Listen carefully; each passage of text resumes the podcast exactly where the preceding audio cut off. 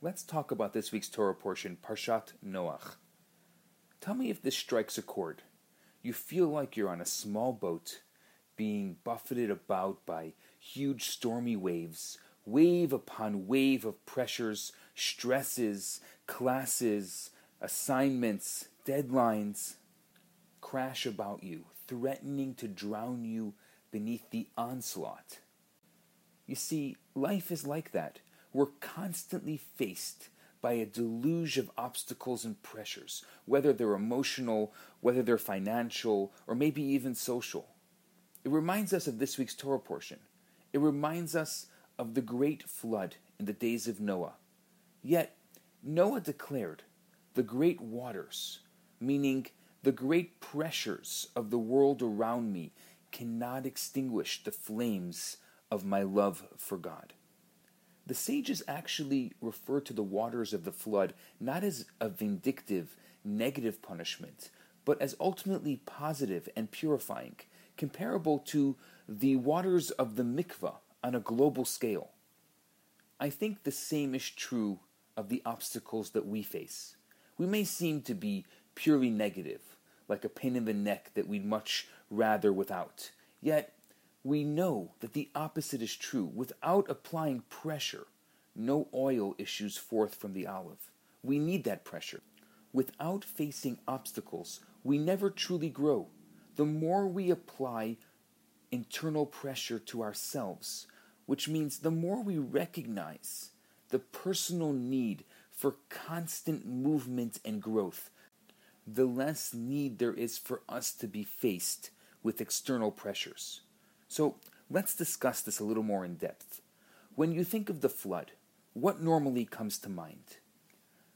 The picture usually painted for us is one of this fire breathing, vindictive God, out to get his revenge by meting out a terrible punishment upon mankind for their sins. You see, God created man. Man turned away from God. God punishes him by wiping him out. That whole perspective lies underneath so much of people's problems with religion and has greatly colored the way that we look at the Bible. Kabbalah looks at the whole story and paints it completely different. Sure, we believe in reward and punishment. We even believe in hell and heaven.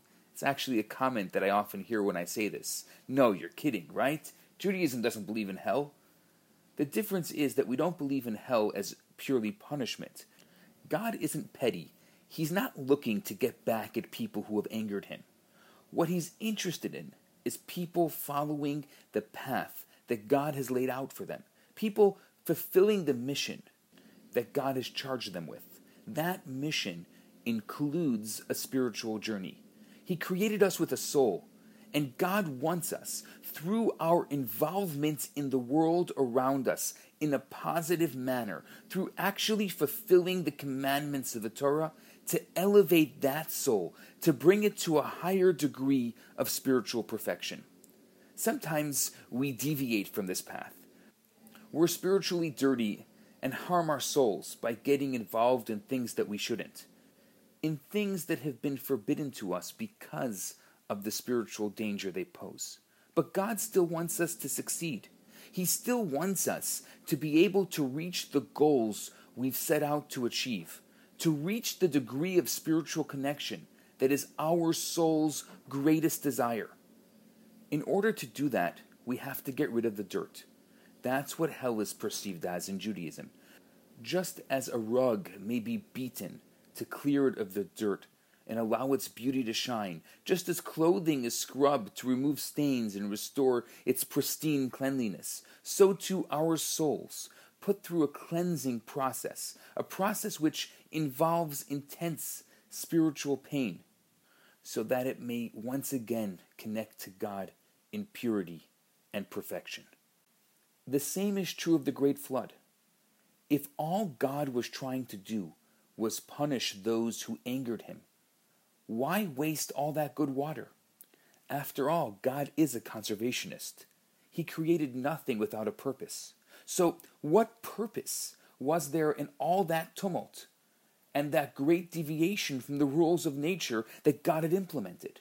Why not just kill them off with a plague or something. The flood seems to be about something completely different. In Judaism, water is purifying. When someone becomes ritually impure, they immerse in a mikvah, a body of water. The flood, the mikvah, the body of water, the immersion is all about allowing the world, ourselves, our family, our marriage, to refresh and refocus on fulfilling its divinely ordained spiritual journey. Shabbat Shalom. Hi, Rabbi Bernath here. I have some great news for you. My popular four week course, Kabbalah for Everyone, is available right now for free for the next 50 people who download it. All you have to do is go to www.theloverabbi.com, scroll to the bottom of the page, and you're going to see the download button right there. In this course, I talk about the Kabbalistic secrets to relationships, to wealth, to happiness, and balance. This special offer has been dedicated in loving memory of Ellie Dorfman. I look forward to hearing from you and hope you enjoy the course. Now, on to today's episode.